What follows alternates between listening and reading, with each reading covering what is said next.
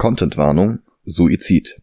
Wir sprechen heute über die wohl schlechteste Darstellung von Selbsttötung, die ich je gesehen habe, aber es bleibt halt eine Darstellung von Selbsttötung. Wenn ihr das nicht hören wollt, kommt doch einfach am Montag wieder. Dann gibt's Spider-Man.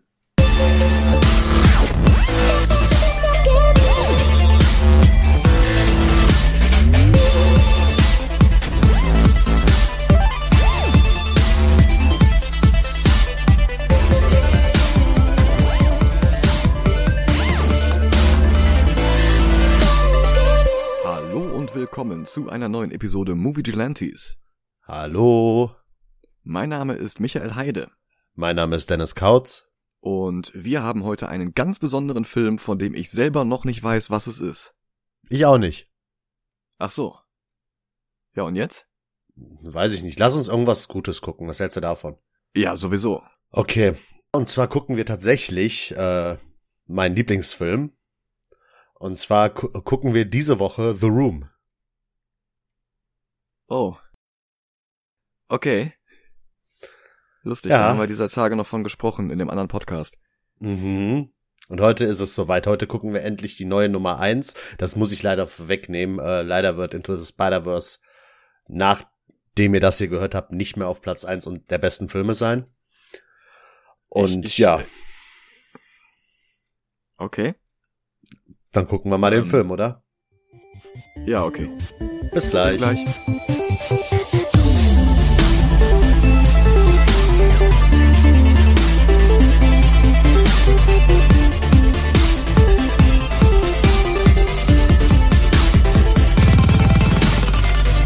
Und da sind wir wieder. Hi.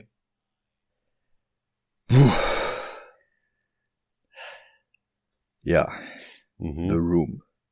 Erinnerst du dich an Ghost World? Da hatten Enid und Rebecca über die Schulband gelästert. Die waren nicht so schlecht, dass sie wieder gut war, sondern so scheiße, dass sie an wieder gut vorbeischoss und wieder schlecht war. Ja. The Room wäre das gerne. Der ist zwar schlecht, aber lange nicht so schlecht, dass er wieder gut wäre. Nicht mal das. Und das macht es noch viel schlimmer. Ich hatte über zig YouTube-Reviews verteilt schon den ganzen Film gesehen und wusste es bloß nicht. Mhm. Jetzt habe ich ihn zum ersten Mal ganz und am Stück genießen dürfen. Und das war die Hölle. Wobei ich hinzufügen sollte, Dennis hat mir den Link zu einem YouTube-Upload von dem Film geschickt, bei dem elf Minuten fehlen. Laut den Kommentaren anscheinend allesamt Sexszenen, für die das Video von YouTube gesperrt worden wäre. Keine Ahnung, ob die den Film besser gemacht hätten, ich glaube es aber nicht. Nein, nein. Ähm, ich äh, weiß jetzt nicht, ich weiß, dass eine auf jeden Fall gefehlt hat. Ob jetzt eine Mhm. andere gefehlt hat, weiß ich gerade nicht. Aber Tommy Wiseau hat keine Ahnung von der Anatomie des Körpers der Frau. Ja, Bauchnabel. Mhm. Ja, ja, ja. Wie gesagt, ich, ich habe den ganzen Film tatsächlich schon gesehen, ohne zu wissen, dass es mittlerweile der ganze Film war. Ja. Ich weiß nicht, ob es ableistisch ist, Tommy Wiseau für diesen Film zu kritisieren. Ich finde nirgendwo konkrete Hinweise dafür, dass er tatsächlich neurodivers ist, also muss ich davon ausgehen, dass er einfach wirklich bloß an Selbstüberschätzung leidet und ein um ein Vielfaches schlechterer Autor, Regisseur und Schauspieler ist, als er selbst glaubt. Dabei ist er nichts anderes als ein Komplettversager, dem die Ungerechtigkeit der Welt genug Kohle in den Arsch geblasen hat, dass er davon einen Film drehen konnte, ohne die leiseste Ahnung davon zu haben, wie das geht. Oh ja. Von daher halte ich mich nachfolgend nicht zurück. Also laut eigener Aussage hat er wohl das Geld für den Film dadurch zusammenbekommen, dass er Leder, gefälschte Lederjacken verkauft hat. Das ist gelogen, so wie alles um diesen Film herum Natürlich. gelogen ist, aber da komme ich auch gleich noch zu. In The Dark Knight sagt Joker, er sei wie ein Hund, der Autos hinterherjagt. Er wüsste gar nicht, was er mit einem machen soll, wenn er mal tatsächlich eins fängt. Genau das ist Tommy Wiseau. Er bekam die Gelegenheit, einen Film zu drehen, aber hatte keine Ahnung, was er damit machen sollte. Kein Talent, keine Allgemeinbildung, keine Ausstrahlung, keine Ahnung von Dramaturgie und leider auch keinerlei Selbstzweifel. Und das Ergebnis ist nicht lustig, es ist nicht auf unterhaltsame Weise schlecht, es ist einfach nur anderthalb Stunden sehr, sehr langweilige Folter. Ja. Weißt du noch, dass wir zweimal vor etwas über einem Jahr Macht er eh nicht angefangen haben, den Film von ein paar Poetry Slammern rund um Jan-Philipp Zimny? Ja. Den hast du nach der Hälfte abgebrochen, weil du keinen Bock mehr hattest. Mhm. Und der hatte wenigstens einen nachvollziehbaren Plot, sympathische Leute und eine für Filmlaien erstaunlich kompetente Umsetzung. Und da, da hab ich gelacht. Ich habe sogar sehr viel gelacht und hier leider überhaupt nicht. ich habe auch nicht mehr gelacht, nachdem ich den jetzt ein zweites Mal geguckt habe. Aber das liegt einfach Ja. daran, dass die ganzen, in Anführungszeichen, lustigen Szenen ausgebrannt sind. Hm. Also bei The Room ist einfach alles so wie brennender Bambus unter den Augenlidern. Und es ist trotzdem nicht der schlechteste Film auf unserer Liste. Das ist korrekt und sehr, sehr traurig. Hm. Es beginnt mit Billo-Musik von irgendeiner lizenzfreien MP3-CD oder so. Das klingt zumindest so. Das ist so Zeug, das wir als Intro für Patreon-exklusive Bonusfolgen ausmustern würden, weil es zu öde ist. Und dieser Rotz hier lief tatsächlich im Kino. Das ist so schlecht, das würde nicht mal David Guetta samplen. Hm. Während die Musik völlig gelangweilt dahin dümpelt, sehen wir Bilder von San Francisco, damit wir wissen, wo der Film spielt. Und dabei ist nichts davon richtig im Frame. Teilweise wackelt die Kamera bei ihren Schwenks, so als stünde sie auf einem 20-Euro-Stativ von Hammer oder so. Tat sie wahrscheinlich auch. Denn ja, Tommy Wiseau hat fast das ganze Ding alleine gemacht. Gerüchten zufolge, die er selbst in die Welt gesetzt hatte, hat er das tatsächlich mit geschmuggelten Lederjackenimitaten gemacht, die er verkauft hat, bis er das Geld zusammen hatte. Laut Greg Sestero, der Mark spielt und der das Buch The Disaster Artist geschrieben hatte, auf dem der Film mit Harry Osborn beruht, ist das aber eine Lüge. Und Oiseau war vorher einfach bloß Immobilienmakler. Wobei ich auch Greg Sesteros Schilderungen überhaupt nicht über den Weg traue, aber dazu später mehr. Tommy kommt jedenfalls von der Arbeit nach Hause. Hi Babe, here's something for you. Der Charakter im Film heißt eigentlich Johnny. Ohne Nachname. Hier hat niemand einen Nachnamen, aber das ist halt der offensichtlichste Self-Insert Character der Geschichte. Also vergesst Raoul Duke, Hank Chinaski oder Harry Haller. Gegen The Room ist sogar jedes lahme Fanfic, in dem die Autorin mit Harry Potter oder Sonic the Hedgehog zur Schule geht, William fucking Shakespeare. Also nenne ich ihn einfach Tommy, das passiert im Film ja sowieso an mindestens einer Stelle. Ah. Tommy schenkt seiner Freundin Lisa ein rosa Kleid. Oder vielleicht auch ein rotes. Der Weißabgleich seiner 0815 Kamera war nämlich ziemlich im Arsch. Wobei, korrekterweise muss ich sagen, zwei Kameras. Eine 35mm Filmkamera und eine digitale HD-Kamera. Und er hat beide gekauft, statt sie wie sonst üblich einfach für die Dauer des Drehs zu leihen. Dieses saublöde Arschloch hatte einfach viel mehr Geld als Verstand. Und dann hat er ein paar Szenen mit der einen, ein paar Szenen mit der anderen Kamera gefilmt. Völlig willkürlich. Was halt völliger Unsinn ist. Hätte er eine nur für Traumsequenzen oder so genommen, dann könnte man das ja noch als Stilmittel erklären. Aber so? Die Bildqualität der beiden Kameras sieht komplett unterschiedlich aus. Sie zieht das Kleid sofort an und so monoton und robotisch wie alles sagt er, Wow, you look so sexy, Lisa. Dann kommt Danny rein, der Nachbarsjunge, dessen Schauspieler der drittälteste von den Hauptdarstellern ist. Also bloß Warte, Oiseau was? selbst. Ja, bloß Oiseau und Carolyn Minute, die Lisas Mutter spielt, sind älter. Wow, das wusste Und dann ich kommt nicht. schon er. Hm, Und das ist äh, übrigens nicht der Nachbarsjunge, das ist äh, ein Junge, der keine Eltern hat, dem Tommy eine Wohnung finanziert. Ja, aber die Wohnung ist nebenan und das macht ihn zum Nachbarsjungen. Na, du hast recht. Und er glotzt erstmal Lisa an. Die und Oiseau gehen einfach hoch ins Schlafzimmer und lassen ihn unten stehen. Der Sound ist auch völlig inkompetent abgemischt. Also der Film, den ich 1997 mit Freunden im Internat gedreht habe, klingt besser als das hier. Und wir hatten nur eine der beiden Stereotonspuren, weil wir in Ermangelung von vernünftigem Equipment die zweite mit dem Soundtrack belegt hatten. Also quasi links Dialoge und rechts Musik. Oh. Und zu meiner Verteidigung, ich war 17 und wir hatten ein Budget von zwei Schachteln Kippen. Och, ja. Also, also zwei Euro. Der Müll hier hat sechs Millionen Dollar gekostet. Sechs Millionen. Also zum Vergleich. Hitchcocks Psycho hat 1960 gerade mal 807.000 Dollar gekostet. Also selbst wenn wir die Inflation rausrechnen, während das 2003 als The Room rauskam, trotzdem nicht mehr als 5 Millionen gewesen. Diese 90-minütige Celluloid-Flatulenz kostete eine ganze Million mehr. Clerks hat nicht mal 28.000 Dollar gekostet und da war Kevin Smith gerade mal 23. Da wollte ich, wollte ich gerade sagen, ich wollte gerade Clerks reinbringen. Mhm. Moment, war, war Blair Witch Project nicht auch viel, viel günstiger? Ich guck mal gerade nach. Ich meine, der hat auch nur eine halbe Million oder so gekostet, wenn überhaupt. 300.000. Ja.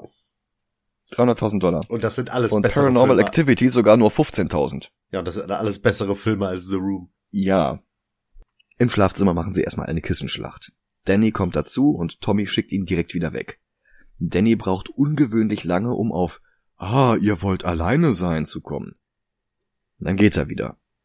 Und dann fangen die zwei an zu tanzen, zu küssen und dann geht die Kissenschlacht weiter. Sie ziehen sich aus und er lacht und dieses Lachen klingt wie ein Alien, das am Versuch scheitert, menschliche Laute zu imitieren. Dann geht in meiner Schnittfassung auch schon der Radiowecker. In der Zwischenzeit hatte er eigentlich versucht, ihren Bauchnabel zu ficken. Ja. Es gab mal vor Urzeiten, als Blondinenwitze noch witzig waren, also vor 20 Jahren oder so, gab es mal mhm. den Witz, ähm, warum haben manche Frauen äh, Blau, äh, Bluterguss am Bauchnabel? weil es auch blonde Männer gibt. Ich glaube, das war nicht auf blonde Männer, das war auf Tommy Wiseau bezogen. Hm. Gott, Blondinenwitze. Hm. Sind schon ewig tot. Ja, und das Einzige, was wirklich noch schlimmer ist als The Room. ja. Tommy Wiseau riecht an einer Rose, die er neben dem Bett hat, dann zieht er sich an und küsst sie wach. Did you like last night? Yes, I did. Ha ha ha ha ha ha. Also mir fehlen echt die Worte. Weißt du, dass das viel witziger ist, wenn man die Schnittfassung guckt und die nur eine Kissenschlacht gemacht haben? Ja, okay. Aber was bringt denn bitte einen dazu, eine Szene zu schreiben, zu drehen und selbst zu performen, in der man auf diese Antwort lacht? War ich gut? Ja. Ha ha ha ha ha ha ha. Er geht zur Arbeit und Lisas Mutter kommt rein. Aber Lisa geht es nicht gut. Sie liebt Tommy nicht mehr. Nach fünf Jahren findet sie diese bizarre Kreatur aus der Hölle nämlich langweilig. Also der ist ja viel, aber langweilig ist vielleicht nicht das erste Wort, das mir in den Sinn kommt. Ja. Drehbuchautor Tommy Wiseau legt der Mutter jetzt ganz viele Gründe in den Mund, warum Lisa unbedingt Tommy Wiseau heiraten sollte. He supports you. He provides for you. Darling, you can't support yourself. He is a wonderful man. And his position is very secure. He plans to buy you a house. Genau das findet sie langweilig.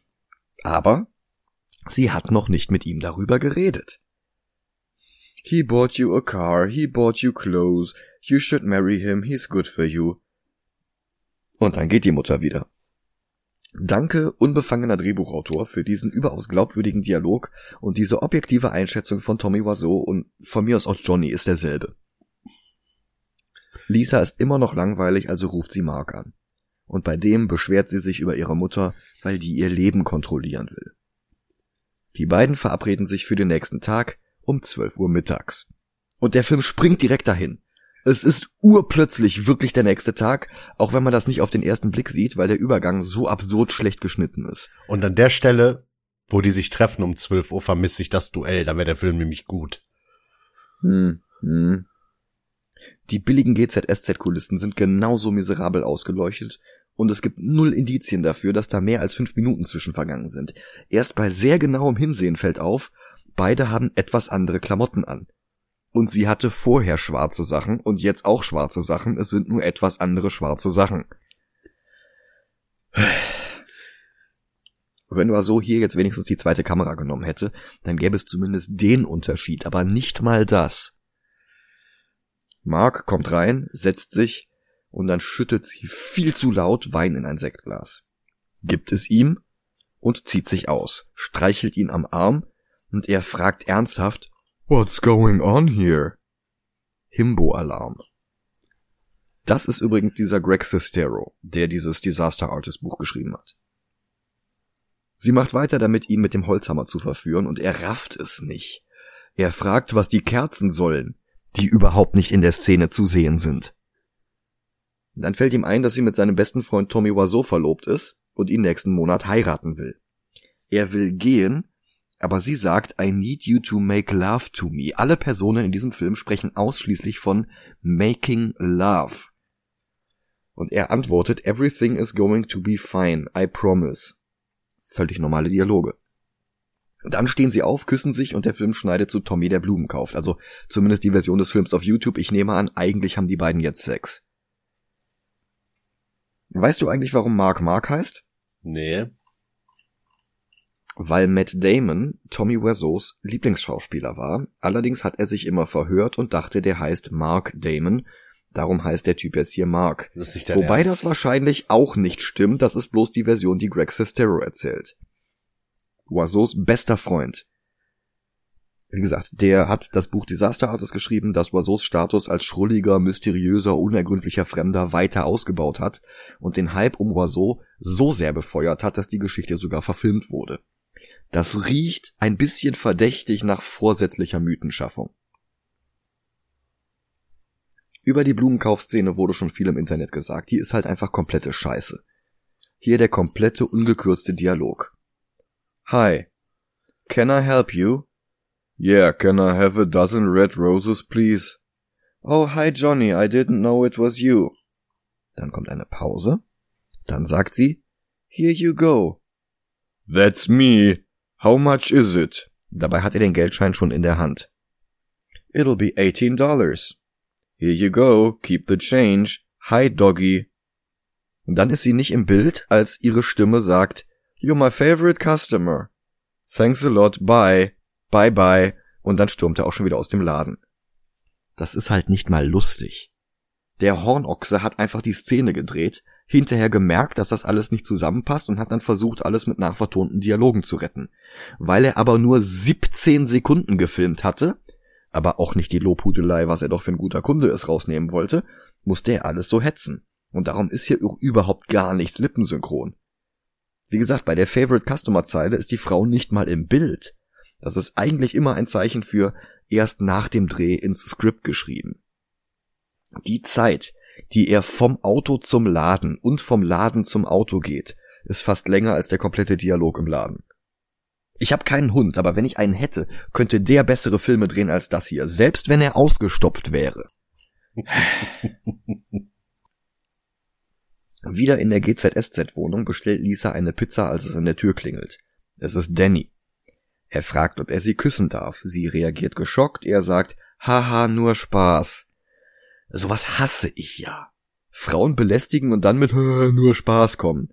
Dann steh doch wenigstens dazu, dass du ein ekelhafter Schmierlappen bist und zieh nicht so eine Schrödingers Asshole-Nummer ab.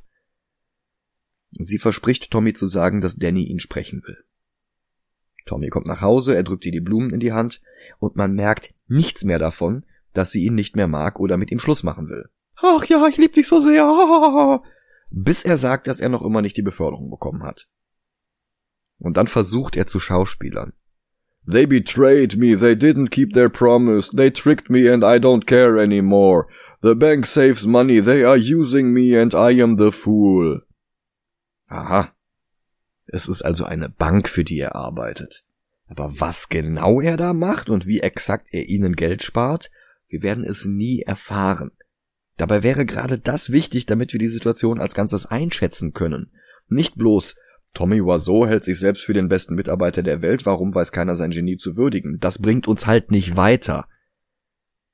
Lisa sagt wieder, sie liebt ihn und er soll sich nicht so anstellen, das ist nur eine Beförderung. Und sie macht ihm einen Drink, obwohl er keinen Alkohol trinkt. Wie reagiert er, als sie die Flasche Wodka öffnet und in seinen Cognac kippt? Ha ha ha. You must be crazy, I can't drink this. Aber sie drückt es ihm in die Hand. If you love me, you'll drink this. Er nimmt einen Schluck und lacht wieder wie ein Alien. Einen Schnitt später hat sie seine Krawatte um die Stirn gebunden und beide lachen. You have nice legs, Lisa, ha ha ha. I'm tired, I'm wasted, I love you, darling. Und dann sagt sie, make love to me, you owe me one. Hä? Am nächsten Tag kommt die Mutter wieder vorbei und redet völlig belanglose Scheiße. Ihr Bruder will ihr Haus verkaufen, bla bla bla, der Film ist noch nicht lange genug, wir müssen jetzt freestylen, bla bla bla. Dann haut sie raus, dass sie Brustkrebs hat, und fünf Sekunden später ist das schon wieder vergessen und wird den Rest des Films über nicht mehr erwähnt. Ja. Dann sagt Lisa ihrer Mutter, Johnny hätte sich am Vorabend betrunken und sie geschlagen. Und wie reagiert die? He's your financial security, you cannot afford to ignore this. Bitte? Ich mein klar, Lisa lügt dir, dass sich die Treppenstufen biegen, aber das weiß ja niemand. Was ist denn das für eine Reaktion darauf? Von ja. der eigenen Mutter. Ja. Schnitt. Ein völlig unbekanntes Pärchen namens Mike und Michelle kommt jetzt in die Wohnung, um da zu ficken. Das heißt, sie bläst ihm einen, während er Grimassen schneidet wie ein kaputter Muppet. Als sie fertig sind, kommt Lisa mit ihrer Mutter wieder rein und sie ziehen sich gerade wieder an. Und Lisa behauptet, die beiden kommen manchmal vorbei, um ihre Hausaufgaben zu machen. Mike kommt nochmal zurück, weil er vergessen hatte, seine Unterhose anzuziehen, bevor er seine Hose angezogen und zugemacht hat. Klassiker. Danny kommt rein, um sich Zucker zu leihen. Und Mehl. Und Butter.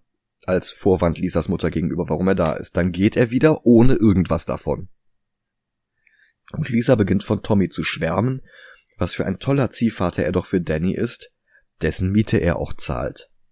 Also wie gesagt, der kann nichts außer unglaublich viel Geld haben und allen Leuten alles auszugeben.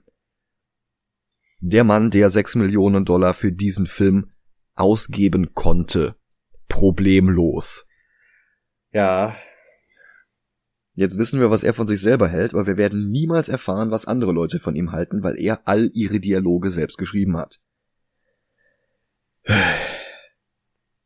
Danny steht mit einem Basketball auf einem Dach, dessen Hintergrund sehr ungeschickt mit Greenscreen reingechromakiet worden ist. Das war übrigens ein Reshoot. Eigentlich hätte die Szene in der Gasse gespielt, aber das war Wasoda nicht aufregend genug. So. Woraufhin sie 80.000 Dollar verballert haben, um die Szene ein zweites Mal zu drehen, aber diesmal in diesem Greenscreen-Dachset. Wow. 80.000 Dollar. Also 2003. Heute wäre das inflationsbereinigt ungefähr 97.500 Euro. Dafür drehe ich dir einen ganzen Hitchcock-Thriller. Und nicht bloß eine einzige völlig inkompetente Szene in einem sonst auch nicht besseren Scheißfilm. 80.000 Dollar. Das ist fast das Dreifache von dem, was Clerks gekostet hat. Also Clerks der ganze Film. Jedenfalls ist Danny auf dem Dach und dann kommt sein Dealer vorbei. Aber Danny hat das Geld nicht, das er ihm schuldet und der Dealer hält ihm eine Pistole an den Kopf. Wo ist das Geld? Sekunden später sind Tommy und Mark und Lisa und Lisas Mutter auch auf dem Dach. Die beiden Männer nehmen jetzt dem Dealer die Pistole ab. Diese Waffe ist das einzige, was im Rest des Films auch nur ein Quantum an Relevanz hat. Danny gibt zu, dass er dem Typen Geld für Drogen schuldet, und das ist dann nach dieser Szene völlig egal. Die Drogen hat er nicht mehr, und das ist nach dieser Szene völlig egal. Er brauchte das Geld, wir erfahren nicht wofür, ist auch egal. Die ganze Szene ging nur darum, dass Tommy am Ende eine Knarre haben muss, damit er sich erschießen kann. Lisa nimmt ihn in den Arm, Tommy nimmt ihn in den Arm und dann gehen sie alle wieder nach Hause. Lisa ruft Mark an, als Tommy unter der Dusche ist und sie will jetzt Mark noch einmal verführen. Schnitt. Jetzt sitzt Mark plötzlich auf dem Dach. Und Tommy kommt dazu. Oh. I did not hit her, bla bla bla. Hi Mark, wir kennen alle die Memes. Und die beiden reden darüber, dass Tommy glaubt, Lisa würde ihn niemals betrügen. Mark redet von einer Freundin, die Affären mit zwölf Männern gleichzeitig hatte, die nichts davon wussten, und einer fand es heraus und hat sie ins Krankenhaus geprügelt. Und Tommy Wiseau lacht darüber. What a story, Mark. I'm so happy to have you as a best friend. Ey, dieser Typ. Mark geht vom Dach und Danny kommt. Tommy verrät ihm, dass er am Abend ins Kino geht und die beiden werfen auf dem Dach einen Football hin und her. Danny verrät Tommy, dass er Lisa liebt und der lacht jetzt nicht mehr, sondern sagt, Go on. Dann sagt Danny, er ist verwirrt und Tommy sagt, don't worry about that. People don't have to say it. They can feel it. Der Film schneidet hektisch hin und her. Nichts matcht den vorangegangenen Shot. Arme sind mal unten, mal hinterm Kopf verschränkt. In anderen Szenen tauschen Personen die Position oder haben in einem Shot was in der Hand und im nächsten nicht mehr.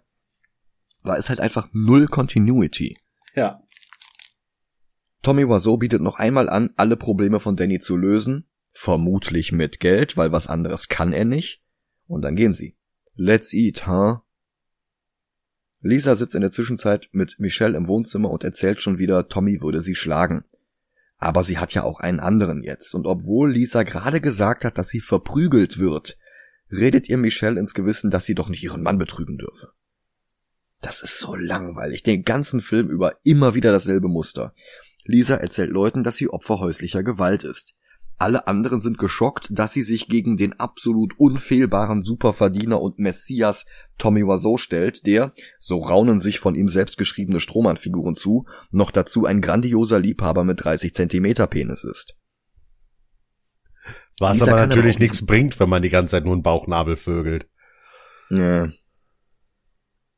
Lisa kann aber auch nicht mit Tommy Schluss machen, das würde ihn zu sehr verletzen wobei sie auch keine Gefühle mehr für ihn hat. Einen Monat vor der geplanten Hochzeit, die sie ihm aber auch nicht ausreden mag. Michelle antwortet mit Your secret is safe with me.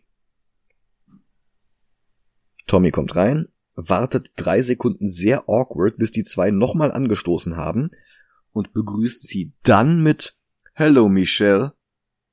Und dann sagt er, ich hab dich gehört, welches Geheimnis? Und Michelle geht. Diese Scheiße geht jetzt noch über eine Stunde. Mhm.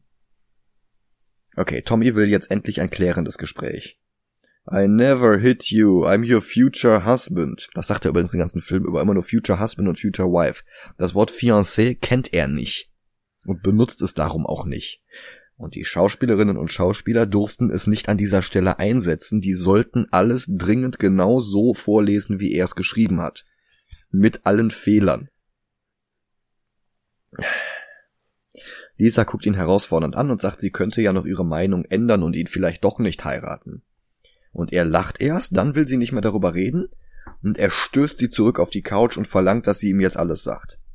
Er tut daraufhin dann so, als sei er völlig emotional, kriegt das aber nicht hin. Und die Szene gipfelt in einem Zitat von Rebel Without a Cause, wo James Dean seinen Eltern vorwarf, You're tearing me apart. Was James Deans Rolle Jim damit meinte, war, dass sein Vater eins von ihm will und seine Mutter etwas völlig entgegengesetztes und dass er nicht beide gleichzeitig zufriedenstellen kann. Sie ziehen ihn in unterschiedliche Richtungen. Darum tearing me apart. Das hat Oiseau bloß nicht verstanden und darum wirft er das jetzt Lisa an den Kopf, weil die hinter seinem Rücken herum erzählt, er würde sie schlagen. Davon abgesehen, dass das in diesem Kontext keinen Sinn ergibt, ist Oiseau halt auch kein Schauspieler. Also nicht mal ein unfassbar schlechter, sondern einfach gar keiner. Sie geht hoch und er ruft ihr noch hinterher, dass er sie trotzdem noch liebt. Noch ein Wackelschwenk über die Golden Gate Bridge und es ist der nächste Tag.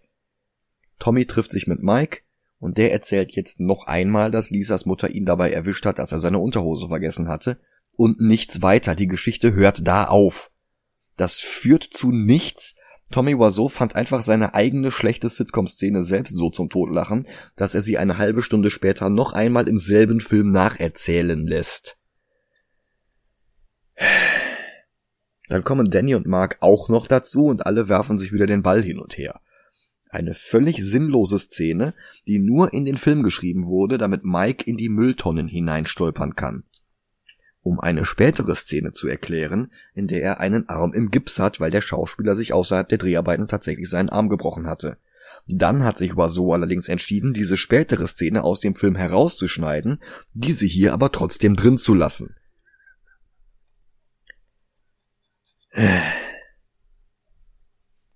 Mark trägt Mike dann nach Hause, Tommy und Danny kündigen an, auch heimgehen zu wollen. Das ist wieder so beispielhaft für Oiseaus völlig inkonsistente Prioritäten. An einer Stelle überspringt der Film mal eben 24 Stunden und woanders läuft Oiseau fünf Minuten lang von seinem Auto zum Blumenladen oder verschwendet Screentime damit anderen Charakteren zu erzählen, dass er jetzt nach Hause geht. Und dann kommt nochmal die Mutter vorbei und Lisa erzählt ihr nochmal, dass sie Tommy nicht mehr leiden kann und Sex mit jemand anderem hatte aber diesmal sitzt Tommy auf der Wendeltreppe und hört alles mit. Und völlig außer sich murmelt er monoton wie ein Roboter How can they say this about me? I don't believe it. Und er fasst den tollen Plan, alles aufzunehmen. Er nimmt einen einfachen Kassettenrekorder und fummelt irgendwie das Telefonkabel da dran. Der Film zeigt das ewig lange, ohne dass irgendwer nachvollziehen kann, was er da macht. Dann geht er wieder awkward langsam die Treppe hoch ins Schlafzimmer. Schnitt. Nächster Tag. Er hat Besuch von seinem bisher noch gar nicht aufgetauchten Freund, dem Psychologen Peter. Und den bittet er jetzt um Rat in seiner Rolle als Psychologe. Er kotzt sich über Lisa aus, er sagt, dass Frauen nie sagen, was sie meinen und immer Spielchen spielen. Also alle. Und Peter rät ihm, Lisa damit zu konfrontieren, aber das will er nicht, er will sie immer noch heiraten. Mark kommt dazu und er fängt jetzt auch an, sich über Frauen zu beschweren. Haha, eine ist verheiratet und macht ihn wahnsinnig. Er will aber nicht sagen, wer es ist. Peter kennt sie angeblich eh nicht und Tommy darf sie nicht treffen. Woraufhin Tommy glaubt, Mark hätte Angst, er würde sie ihr ausspannen. Völlig realistisches Szenario, ja. Peter will was sagen und Tommy, der ihn vor wenigen Sekunden noch um seine Expertenmeinung als Psychologe gebeten hatte, beschwert sich jetzt, dass Peter bei ihm immer Psychologe spielen will. Peter hat übrigens auch einen hundsmiserablen Schauspieler, der guckt hier sogar direkt in die Kamera. Aber keine Sorge, der hält eh nicht den Rest des Films durch. Tommy erzählt dann, wie er Lisa kennengelernt hat. Er braucht viel zu lange und benutzt viel zu viele unnötige Details, um einfach bloß ich hab sie um ein Date gebeten und sie hat ja gesagt zu beschreiben. Dann kommt Lisa rein und flirtet so offensichtlich mit Mark, dass Peter sofort errät, mit wem er die Affäre hat. Und er spricht ihn auf dem Dach drauf an, wo Mark gerade kifft, und Mark schmeißt ihn fast vom Dach, der tickt voll aus. Dann entschuldigt er sich sofort und beide vertragen sich wieder und sind für den Rest des Films die besten Freunde, obwohl er ihn gerade umbringen wollte. Peter schlägt vor, dass Mark sich eine andere Freundin sucht, weil Lisa eine Soziopathin ist, die niemanden lieben kann. Wenn Tommy Wiseau einen Psychiater das sagen lässt, dann muss es ja stimmen. Dann empfängt Tommy Peter, Danny und Mark, alle vier tragen Anzüge. Danny spricht Tommy auf dessen Hochzeitsfotos an, was darauf schließen lässt, dass die Anzüge irgendwie in Verbindung zur Hochzeit stehen, irgendwie Junggesellenabschied, irgend sowas. Vielleicht sollten eigentlich auch Mike und Michelle vor Tommy und Lisa heiraten und so hat das dann rausgeschnitten. Vielleicht wegen des gebrochenen Arms, keine Ahnung. Aber diese Szene hier konnte er nicht auch noch rausschneiden, weil Mark hier das erste Mal ohne seinen Bart zu sehen ist und die anderen darauf reagieren. Also nicht, dass sich so sonst irgendwie an Continuity-Fehlern gestört hätte. Lange Rede, kurzer Sinn. Die vier gehen in die Gasse hinter dem Haus und werfen sich noch einmal den Football zu. In Anzügen. Hahaha, ha, ha, ist das lustig. Die werfen sich in Anzügen den Football zu. Hahaha. Ha, ha, ha. Peter stürzt zu Boden und die Szene endet. Nach einer vollen Minute, in der der Coffeeshop awkward improvisierte Bestellungen von für die Handlung unwichtigen Personen entgegennimmt, bestellen Mark und Tommy unsinnig lange ihre eigenen Getränke, bevor sie sich hinsetzen und endlich der Film weitergeht. Mark erwähnt schon wieder, dass er Beziehungsprobleme hat, Tommy erzählt daraufhin von einem wichtigen Klienten in der Bank, über den er nicht reden darf, weswegen er auch jetzt aufhört, darüber zu reden. Duh. Und dann, und dann kommt der Spruch, der wieder zum Meme geworden ist. Anyway, how's your sex life? Und dann geht er auch schon wieder, wobei die zwei sich noch zum Joggen verabreden. Mark bleibt alleine zurück und trinkt seinen Kaffee. Ey, wie viel völlig langweiliger Mist hier die Filmlänge aufbläst, ist absurd. Mark trifft sich danach noch einmal mit Lisa, um Love zu maken. Am nächsten Tag geht er dann mit Tommy joggen und joggen ist Code für sich in Sportklamotten wieder den Football zuwerfen. Danach taucht Mark noch einmal bei Lisa auf, sie planen eine Überraschungsgeburtstagsparty für Tommy, aber sie sind früh dran, also ziehen sie sich aus und knutschen. Dann klopft es allerdings an der Tür. Michelle. Als sie reinkommt, hat Mark sein T-Shirt noch nicht wieder angezogen und die Hose ist auch noch auf. Woraufhin er geht, anstatt die Party vorzubereiten. Das muss Lisa dann mit Michelle alleine machen und sie beginnen die Möbel zu verrücken. Und dabei erzählt Lisa dann noch einmal, dass sie Toby nicht mehr liebt. Und Michelle will es ihr wieder ausreden. Lisa ist der Meinung, nur das Beste verdient zu haben, also ist es nur vernünftig, Tommy finanziell auszunutzen und sich dann wen anderes zu suchen. Woraufhin die beiden aus heiterem Himmel eine Kissenschlacht starten, statt die Party weiter vorzubereiten, was aber auch egal ist, weil die Party eh nicht heute ist. Warum sie eben den Tisch verrückt haben? Warum Mark eben da war? Die Antwort lautet, Schnitt und Tommy und Mark sind schon wieder am Joggen, ohne dass es die Handlung weiterbringen würde. Sie fahren mit dem Auto zurück zu Johnny nach Hause, Establishing Shot von San Francisco bei Nacht, ein Cable Car fährt am Tag durchs Bild und wir haben den nächsten Morgen. Tommy geht schon wieder zur Arbeit und Lisas Mutter kommt schon wieder zu Besuch. Und Lisa erzählt ihr schon wieder, dass sie Tommy nicht mehr liebt und ihn für Mark verlassen will. Und die Mutter will es ihr schon wieder ausreden, weil Tommy Geld hat. Marriage has nothing to do with love. Was? Und Lisa, das sagt sie. Ja, ja, ich weiß und Lisa schmeißt ihre Mutter raus. Tommy Wiseau marschiert minutenlange alleine durch das nächtliche San Francisco. Bei der Musik schläft man ein. Dann kommt er nach Hause und jetzt ist es plötzlich die Überraschungsparty. Alle stoßen mit Sekt an, auch Tommy, der bekanntlich nicht trinkt. Random Establishing Shot, so dass man denken könnte, dass der Film schon wieder zum nächsten Tag springt, aber stattdessen schneidet er zurück zur Party. Und davon sehen wir sehr lange, sehr viel ohne dass irgendwas passieren würde. Dann schlägt Lisa vor, aufs Dach zu gehen, und das machen dann auch alle, bis auf Lisa und Mark, und sie verführt ihn jetzt noch einmal und er tut schon wieder so völlig naiv und ahnungslos. Sie küssen sich und Steven kommt rein. Wer ist Steven? Tja, Kyle Vogt, der bis hierhin Peter gespielt hatte, hat sich beim Dreh eine Gehirnerschütterung zugezogen und war so hat ihn nicht zum Arzt gehen lassen, sondern ihn gezwungen weiterzudrehen. Als dann der Dreh länger dauerte als geplant, hat Vogt den Dreh eines anderen Films benutzt, um aus der Produktion von The Room auszusteigen.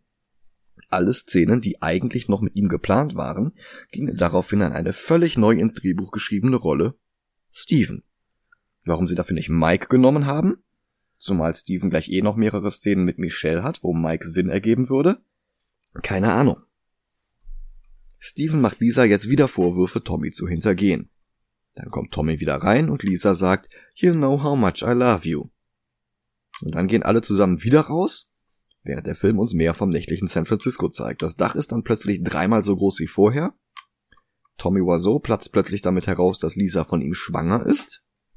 Michelle und Steven nehmen sie zur Seite und verlangen, dass sie Tommy endlich die Wahrheit verrät, aber die will ihm nicht an seinem Geburtstag den Abend verderben und schwanger ist sie auch nicht. Das ist auch wieder nur eine Lüge. Steven vermutet, dass Mark Lisa nicht liebt und Lisa schickt jetzt alle wieder rein, um Kuchen zu essen. Also die ganze Zeit, geht mal alle raus, kommt mal alle rein, geht mal alle raus, kommt mal alle rein. Mark will wissen, ob das Baby seins ist und Lisa knallt ihm eine und daraufhin eskaliert dann alles. Tommy geht dazwischen, die beiden prügeln sich fast für ungefähr 13 Sekunden, dann reichen sie sich die Hände und vertragen sich wieder. Und die Party hört nicht auf. Lisa tanzt mit Mark, und Tommy fragt sie, was das soll. Und dann wird Mark aggressiv und Tommy schmeißt ihn raus. Die beiden fangen schon wieder an, sich zu prügeln. I kill you, you bastard. You're not good. You're just a chicken. Cheap, cheap, cheap. Mhm. Dann schmeißt er alle raus. Everybody betray me. It's over. I'm fed up with this world. Und er schließt sich auf dem Klo ein. Lisas Mutter bleibt lange genug, um die Küche sauber zu machen. Dann lässt sie Lisa mit Tommy alleine in der Wohnung zurück und Lisa ruft Mark an. Einen Meter neben der Klotür und sie sagt ihm, dass sie Mark liebt. Laut genug, dass Tommy sie hören kann. Dann geht Tommy zum anderen Telefon und hört das Band ab. Der Film ist halt wirklich Rotz. Also wirklich, wirklich Rotz. Nein, du übertreibst. Wohlgemerkt, an dem einen Telefon bastelt er einen Kassettenrekorder dran. Und einen Tag später hört er dann damit das Gespräch ab, das von einem anderen Telefon gemacht wurde. Aber, ja, was soll's. Lisa geht und sagt ihm nochmal, dass er nicht besser ist als alle anderen. Und dann geht sie. Aber da war ja noch die Pistole, die sie dem Dealer von Danny abgenommen haben. Und Tommy tapst jetzt steif durch die Wohnung und macht alles kaputt, schnuppert an dem Kleid vom Anfang des Films, zerreißt es, steckt sich die Pistole in den Mund und drückt ab. Lisa und Mark finden ihn in einer Pfütze Kirschsaft. Lisa weint und Mark küsst Tommy die Stirn. Und dann macht Mark mit Lisa Schluss. You killed him, I don't love you. Dann kommt Danny dazu und sagt, Wake up, Tommy, please. Also nicht Johnny, er sagt jetzt wirklich Tommy und bricht in Tränen aus. Eine Polizeisirene ertönt und der Nachspann setzt endlich ein. Tja. Tommy Wiseau scheint mir einer dieser Typen, bei denen immer ausschließlich die Ex-Freundinnen an der Trennung Schuld haben. Und das scheint halt auch mit der Inspiration für Lisa der Fall gewesen zu sein, die es gewagt hat, diesen narzisstischen Armleuchter zu verschmähen. Dabei ist dieser Kerl mit den ungewaschensten Haaren seit Kurt Cobain, der die englische Sprache nur so rudimentär beherrscht, dass er das Wort für Fiancé nicht kennt, der über ins Krankenhaus geprügelte Frauen lacht und sie mit What a Story kommentiert, und der zwar Kohle zu haben scheint wie Hulle, aber der dabei vergessen hat, dass man sich Charisma nicht kaufen kann. Dieser Typ ist verwundert, wenn sich Frauen von ihm trennen. Und klar, hinter dem Rücken des Partners was mit wem anders anzufangen, ist ein Unding. Aber das so theatralisch auszuschlachten und einen 6 Millionen Dollar Film daraus zu machen, in dem die Ex-Partnerin super einseitig als manipulative Giftkuh, die unfähig ist, überhaupt irgendjemanden zu lieben, dargestellt wird, das ist halt auch scheiße. Aber Waso hatte die Kohle, also konnte er halt machen. Und dann mietete er ein Kino, wo The Room zwei Wochen lang lief. Zwei Wochen, weil er sonst nicht für einen Oscar hätte nominiert werden können und der Trampel hatte sich dafür wirklich Chancen ausgerechnet. Ist natürlich nicht passiert, sehr zu seiner Verwunderung. Und dann passierte das Schlimmste, was passieren konnte. Ein paar Hipster, die den Film ironisch abfeierten und eine zweite Rocky Horror Picture Show daraus machen wollten mit Interaktion und Gegenständen, die durchs Kino flogen, und plötzlich war genug Nachfrage, für Mitternachtsvorstellungen. Und Oiseau, der den ganzen Dreh über versucht hatte, ein zweites Streetcar Named Desire zu schaffen, mit sich selbst als Marlon Brando, der log sich jetzt was zusammen, der Film wäre von Anfang an als schwarze Komödie gedacht gewesen. Er machte gute Miene zum schlechten Film und tingelte rund um die Welt, um den Film bei Eventvorstellungen selbst anzumoderieren und Fragen zu beantworten. Vermutlich immer dieselben Fragen. Fans von The Room sind nicht sehr kreativ. Von seinen 6 Millionen Budget hat er mittlerweile fast 5 wieder eingespielt, nicht ganz zwei davon alleine in Neuseeland. Es hat halt bloß gedauert. Und weil genug Leute den ganzen Mist immer noch ironisch abfeiern, wird er irgendwann sogar noch schwarze Zahlen schreiben. Und weil das zu lange gedauert hat, musste halt The Disaster Artist geschrieben und verfilmt werden. Greg Sestero, schon vor Drehbeginn der beste Freund von Oiseau, war Line Producer, also quasi Orga für The Room gewesen. Der war in alle Entscheidungen einbezogen gewesen. Und wenn der in The Disaster Artist schreibt, was Tommy doch für ein schräger Typ sei, der angeblich aus einer Laune heraus einen Vampir-Nebenplot in den Film schreiben wollte, bis ihm auffiel, dass er keine Möglichkeit hatte, ein fliegendes Auto zu drehen, dann ist das mit ziemlich hoher Wahrscheinlichkeit gelogen. Aber es hat funktioniert, es hat den Film noch interessanter gemacht und die Verfilmungen der Sestero und Oiseau Cameos haben erst recht. The Disaster Artist hat 29,8 Millionen Dollar eingespielt, eine Oscar-Nominierung für das beste Drehbuch und einen Golden Globe für James Franco eingesackt, den wir übrigens schon am Montag wiedersehen werden.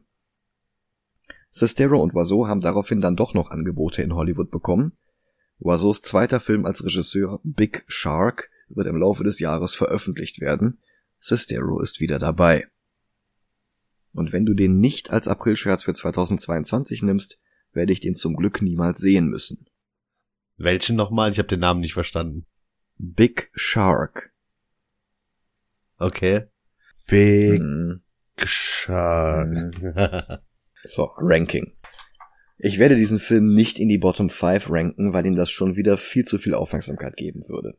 Genau das war ja all die Jahre über das Problem. Leute, die The Room als schlechtesten Film aller Zeiten gefeiert und Oiseau als neuen Ed Wood aufgebaut haben. Was andere Leute dazu gebracht hat, sich den anzugucken, und ein paar unverbesserliche Hipster erzählen ja heute noch, sie würden den sogar gut finden. Aber im Gegensatz zu Uzumaki oder Dragon Ball oder Watchmen hat The Room keine populäre Vorlage ruiniert. Er hat keine awkward Romanzen zwischen einem pensionierten Cop und dem elfjährigen Mädchen, das er gerettet hat. Und er hat keine niederträchtigen Hintergedanken wie 300 oder Joker. Ja. The Room ist halt einfach nur ein langweiliger Amateurfilm, nicht mehr und nicht weniger. Ja, Also über 300. genau. Aber unter Howard the Duck. Ja, Der hatte sich zumindest Mühe mit den Practical Effects gegeben. ja, das ist genau der Platz, den ich mir für den Film ausgesucht hätte. Ja, wunderbar, da sind wir uns jetzt zumindest einig. Also wir können alle von Glück reden, dass Oiseau in Polen und nicht in Amerika geboren wurde. Mit der Kombination aus genug Geld zum Verbrennen, einer völlig unverdienten Selbstverliebtheit und ganz offensichtlichem Größenwahn wäre er sonst heute im Weißen Haus. Der wäre Präsident, sowas von. Ja. Oh Gott. Und ich weiß nicht, ob das besser oder schlechter als der äh, letzte gewesen wäre. Toll, jetzt ist meine Stimmung im Arsch. Ach, wie du mir, so ich dir. Mhm, meine Rache wird fürchterlich sein.